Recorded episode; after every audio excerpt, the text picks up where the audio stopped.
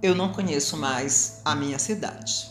Quando menina, dominava poucos quarteirões da rua Capitão Uruguai da Aerolândia. Corria descalça na areia solta que depois virava rio, quando a chuva vinha com vontade e fazia o cocó romper os limites impostos pelos homens. O rio sempre vence a teima.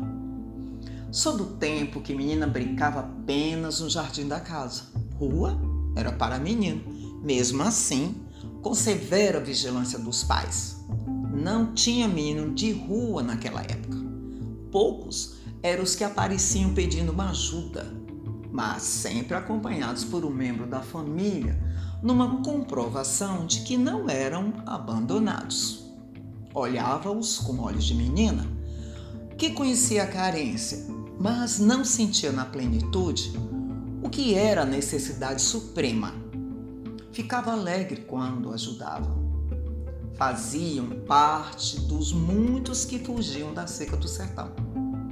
Bem diferente hoje, cidade grande, ruas e avenidas amplas, cheias de carros importados, sofisticação nas vitrines, num confronto gritante com os pés sujos, pequenos, largados em calçadas. Nem eram necessárias leis para dizer que criança tem direitos.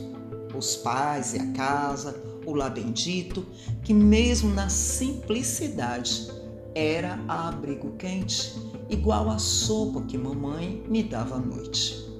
Criança só fumava por curiosidade e era premiada com boas palmadas além do castigo de ver a rua apenas pela fresta da janela.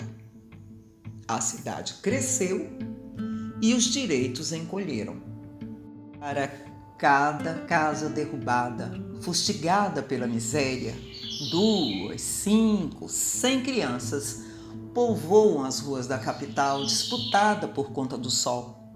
Aqui, por ali, sempre estão com poses atrevidas e com um olhar expressivo do medo atrevido, característica de um abandono que não se explica.